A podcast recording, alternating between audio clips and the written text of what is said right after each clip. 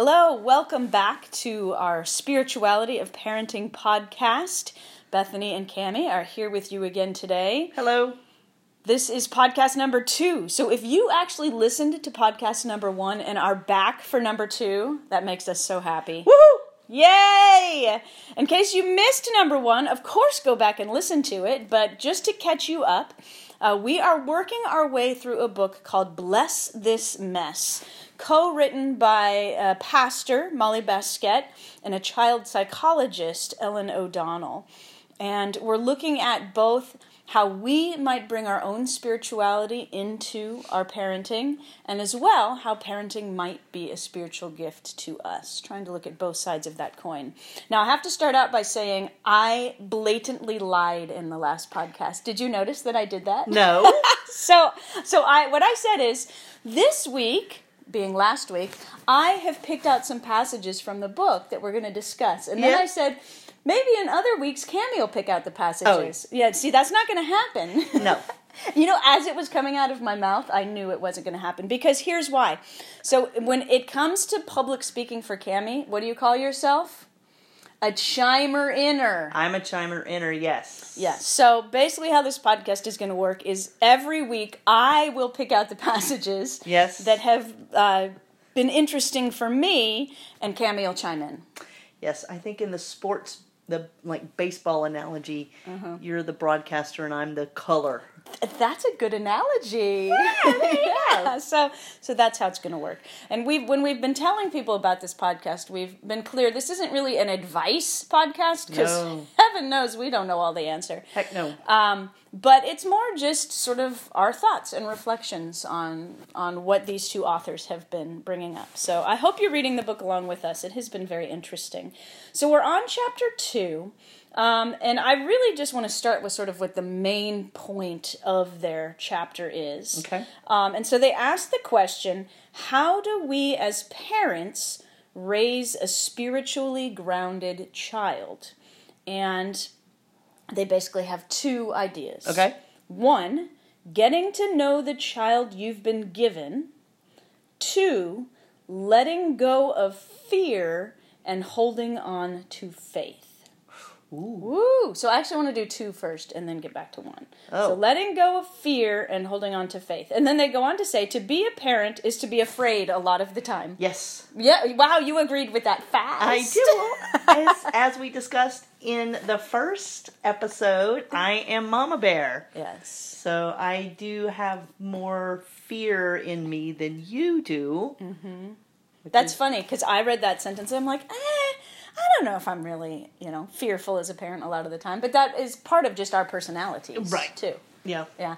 And I actually wrote a note here in the margin um, that some of me being able to say that I realize is coming from a privileged position. If we're talking, say, specifically about safety, you know, we live in an t- a city, Novato, California, where you know I'm really not super concerned about his safety, right? I mean, we often leave our doors unlocked. I didn't give out our address. okay, not gonna do that anymore. That was the fear in me. um, you know, we'll go for a bike ride and uh, leave our bikes unlocked as we go for an errand, right? So you misspoke. We don't live in Nevada. no, no, no. um, so you know, I realize that not everyone can say that. So, you know, part of me saying I don't have a lot of fear in raising my child is is because I, I, I is spoken from a place of privilege. So I do want to acknowledge that. yes, but I come from the same place of privilege, and I still have fear. Yeah. I also wonder if knowing that you are sort of taking care of that part of Ben's life makes me sort of not have to worry about it. Oh. You've got that. You're Mama Bear. You're doing a good job at that. well, thank you. Okay, you're very generous. However, you know, they do say um, that maybe we can let go of some of that fear. Here's here's another quote from the book: "The natural fear that accompanies being responsible for raising tender beings to adulthood, and there, I I do feel that sense of responsibility." Uh, for raising this tender being to adulthood. Yes. I don't know if I would couch that responsibility in fear, but I certainly do feel a responsibility. Um, but they say that that can often make us feel helpless and out of control. You know, I'm wondering, like, do you have a sense like I don't know what I'm doing a lot of the time? Yeah. I mean, it's true. We don't know what we're doing, right? And I kind of feel No. like, um, by the way, we should note if you didn't listen to our previous podcast, we have a 13 year old son, Ben, who is referenced a ton in this podcast. Yes. Because he's our only source He's of our you know knowledge about parenting. Yes. Um, but I kind of feel like you know we're basically figuring everything out all the time, right? And Right. I also feel like once we sort of have something figured out, then he moves on to a new stage and it's something new. Yes. Um, Well, we talk we talk to each other quite a bit about new stages. Mm-hmm. So well, that's also lucky that we have you know each other to bounce ideas off of. Without a doubt. In fact, just last night, uh, we had a socially distanced dinner outside with a friend of ours who is a single parent. Um, and just hearing some of her feelings of helplessness and out of control, which she has a lot of. Um, but part of it's because she has to make all the decisions all by herself, Yeah. Um, which is hard. So, my goodness, to those single parents out there, may you have a community around you. Absolutely. Um, and I, I feel like by the end of the night, we talked about a lot of things, not just parenting, but um, I feel like she felt maybe a little less helpless and out of control. Not because we had any answers for her, but just because she could talk things through with Right. us. So having that community of support is so important. so important. Um, and also having our faith. You know, another quote from the book What if each of us in our weakest moments lifted our arms in prayer instead of in anger? You know, given ourselves a time out to listen to God. Oh, I have given myself a time out with dealing with our son Yes. more than once. Yes. because I can feel myself getting a little angry, and so I need to go sit and calm down Mm-hmm. before I ad- address anything. It used to drive him absolutely crazy. Why is Ma C getting a timeout? now, did you pray in your timeout? I I can't I can't I can't say yes or no. Yeah. I probably did come and ask for a little calm. Mm-hmm. I would, That that would be something that I can see myself doing, but I can't. I can't with certainty say yes. I came and I hit my knees. Actually, I can with certainty say I did not do that. Right. Yeah. Yeah. But but something to think about. You know, in those moments where we are maybe feeling fearful because of the responsibility we have of parents, or helpless or out of control, to use the author's languages. Um, you know, spending a little time in prayer and remembering that we are not alone in this. Yeah. Is is important. And I think just as you you had mentioned, us being able to talk with each other about our you know mm-hmm. parenting stresses. You know, what about also talking to God? You know, that's you know one way we might bring our faith and our spirituality into our parenting. Yeah. No, I think that that would be very helpful. You mm-hmm. know, on a, a daily basis. Mm-hmm, then you don't have to hear me talk to think all the time. That could be the subject of a whole other podcast. How Cammy talks to think. Episode one. Episode We'll- one. We'll get to that later. oh Lord. All right, so let's move on to what I think is actually the main main point of this chapter: getting to know the child you've been given. Um, and so, one thing they say here is our job as parents is to discover who our children are, and then love them further into being. And really, most of this chapter is about that. How you know our our children are born themselves, right? God Right. God creates each one of us as very unique individuals. Um, and as parents, according to these authors, our job is to help nurture the child into being who they were born to be. And not, they say, nurture our child into the person we think they should be. Yeah, I love that thought. Mm-hmm. To get to know the child that you have been given and nurture that child. It's it's a beautiful thought, and I think that you know if all parents did that, the world would be a really lovely place. Um, And I, you know, I I will def. I I think we do have a good knowledge of our son. We do spend a lot of time with him. Uh, wonderful time with him. Um, sometimes challenging time with him. Good- But um, but knowing him, but then also setting aside our thoughts and wishes for him and just letting him be who he is supposed to be. Absolutely. Although, as with most things in life, easier said than done. Yeah. Let me give you an example that I've been struggling with. Is um, I love music. Anyone who knows me knows my love for music, and uh, Ben has been playing a trumpet for what four years now. He's been playing it for Yeah. a, a while, Since Um, that's right. and definitely has a, a musical gift. Can sight read like crazy. Um, but in this time of shelter in place, you know, there's no band to play with, Right. and he really doesn't enjoy just playing trumpet by himself, which I understand. Yes, Um, he is a performer. Yeah, He needs an audience. yes, in more ways than one.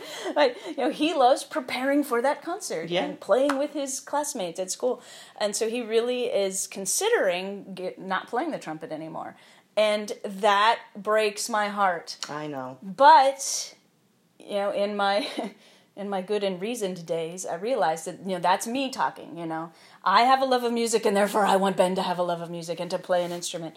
Um, but you know, I understand that it's not fun right now. It's not enjoyable. Um, so you know, knowing as a parent how to balance his needs and my needs, but also as a parent recognizing too, maybe seeing a bigger picture than he can see that you know, six months from now, maybe there will be a band to Right. play in. And if you give up your trumpet now, will you get back to it when there is a band? So, yeah, it's hard.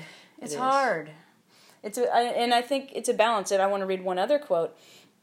You know, I think we might hear that, you know, as parents, let your child be who they're born to be and be like, oh, okay, well, tap out. No, God, you've got this, right? You you you created my child. You've got this. But you know, they make the point. You know, we parents still have a big role to play in helping our children learn how to harness their temperament, and I would add, and their gifts, and their talents, and their passions, absolutely. so that they can be the best version of themselves.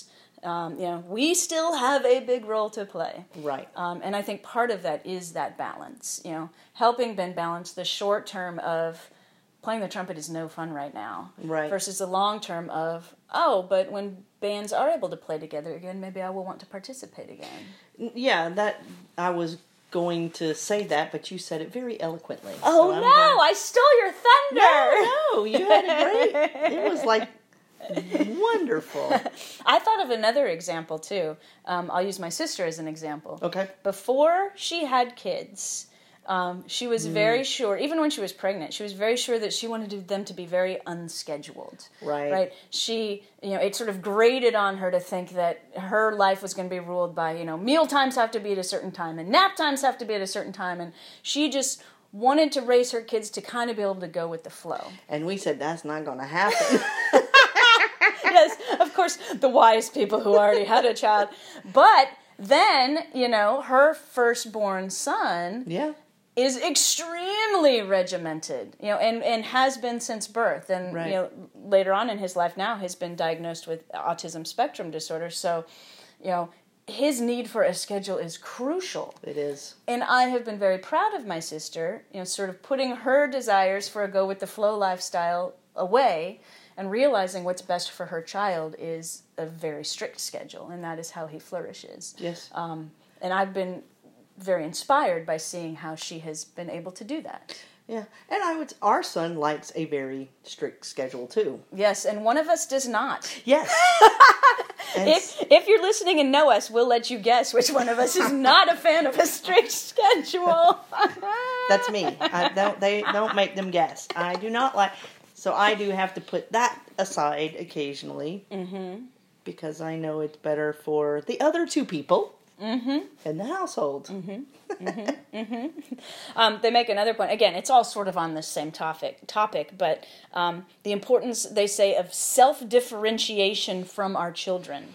You know, knowing where we end and they begin, gives us the filter we need to parent in a way that both nurtures and guides. Wait, say that again. self differentiation from our child. You know, realizing that you know certainly they are a big part of our lives, um, but you know they are their own person. You know, I think I think we're pretty good at not doing this, but you know, some parents who sort of live their lives through their children. Oh yeah. You Now, even like a oh, when I was a kid, I didn't get a chance to do this, so my child's doing this sort of thing. Mm-hmm. Yeah. Um, but but that knowledge that no, we are very separate people, separate and different people. Yeah. Now you did you want to share the story from your childhood, or did you decide not to? She's looking at me with this puzzled look on her face. you don't know what I'm talking about? Yeah, well, about me not wanting to put things on Ben that were put on me Yeah. as a child. Okay, I was just making sure we were on the right. That that was great audio right there. Okay, carry on.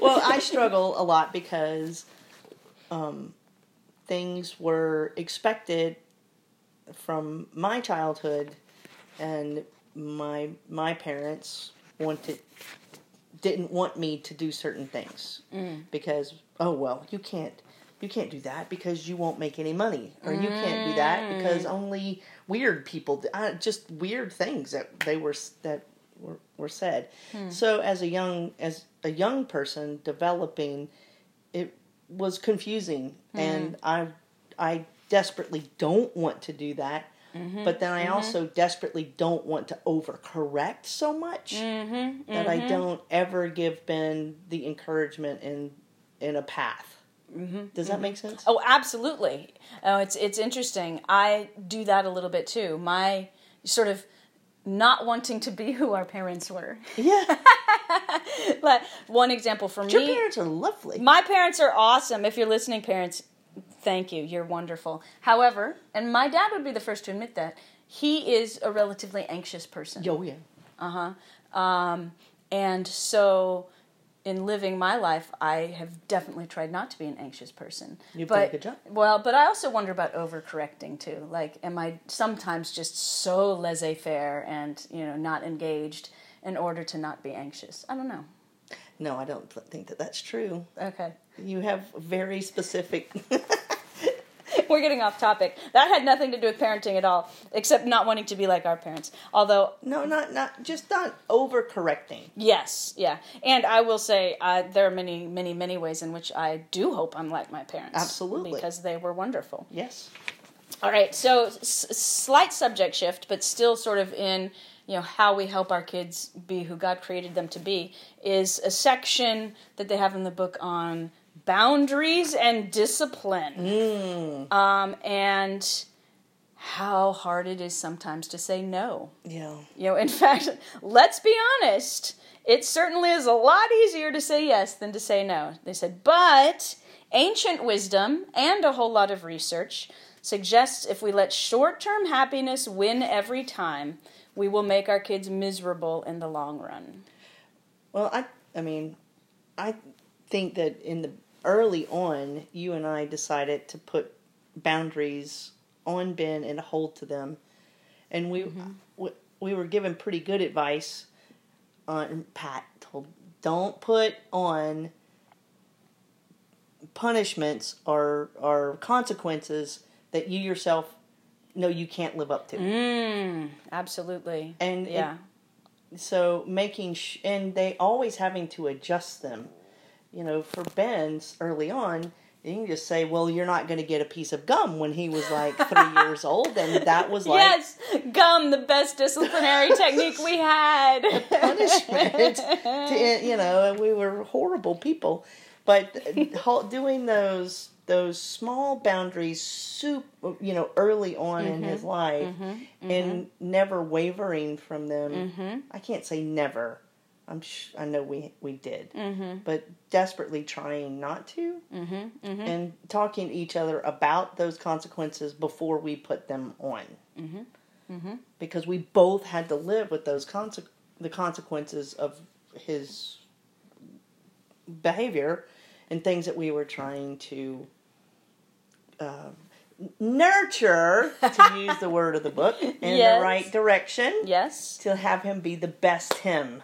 Absolutely, yeah, yeah, and, and they make a couple of points that you know you can be authoritative without being authoritarian, right? Yeah. You can be in control without being controlling, Mm-hmm. and again, like everything, it's balance. It's a fine line, Right. um, but you know, I think that's important to sort of offer this container with very clear boundaries, um, with very clear structure, in which your child can flourish, in which your child can discover his or her own spirit and own calling. But but they need that container, those boundaries in which to do it. Right. It, it was also helpful because you were a, a youth minister for so long, Mm-hmm. and seeing the different kids that would come through the church and go on mission trips. And I Mm-hmm. always noticed that the ones that were the happiest and the most uh, relaxed in life, Mm-hmm. their parents had pretty good boundaries, Mm-hmm. and the chil- the kids knew what they could and could not do, and it it was helpful, at least to me, to see that oh that that is a good way to be. Yeah. It takes a lot of stress off of a teenager, preteen kid Mm-hmm. if they know where those boundaries are. Now. It I th- always thought that it was help uh, healthy when Ben pushed those boundaries. Absolutely. Yes. Um, no doubt about it. and then we had to decide if that was the right boundary or not. yeah, yeah, yeah. But but but I think you're right. The, your your mention about the mission trips is very true because we have been around a lot of kids in Yeah, our time, haven't lot, we? Um, and noticing, yeah, where where the spirits were flourishing Mm-hmm. um, versus where they weren't, and really, I noticed at least the spirits flourishing. You know, when there were those boundaries, Right. and those expectations and those structures, Right. You know, almost you know it almost doesn't make logical sense that with those structures in place it really does allow the spirit to flourish um, i have one more thing i want to say before we sign off Look, do you note what i wrote in the book here Nip it. nip it Nip it. That is a big mantra in this house. sort of one of our parenting mottos nip it Mm-hmm. Nip it. you know before the behavior gets too out of control stop it early Yeah. Yes, definitely. which I think is again about boundary setting, and- Right. And, about showing that I don't, I wouldn't call either of us controlling by any sense of the word, but I would say that we are in control, and part of it is that that nip it. Oh, I see you, Ben, starting to go off this way. We're nipping it and bringing you right back on the path. Yes. I, I remember when he was young, he was trying out different tones with us. and that was kind of a thing We're like, Mm-mm, no, we're nipping this. yes. Uh, Yes, yes. That's Cammy and I can just look at each other and say, "We're gonna nip it," and we know exactly what we mean. I don't like that. We're nipping it. All right, so I want to end our session today with a prayer that actually ends this chapter in the book. So let us pray. God, help us to see and love our children for who they really are, just as you made them. Help us to keep growing into the parents we long to be, while knowing you love us just as we are. Give us the courage to make our kids unhappy in the short term for their long term grit, resiliency, and joy for the good of the world. Amen. Amen. Thank you for joining us. We will be back with you next week. Bye.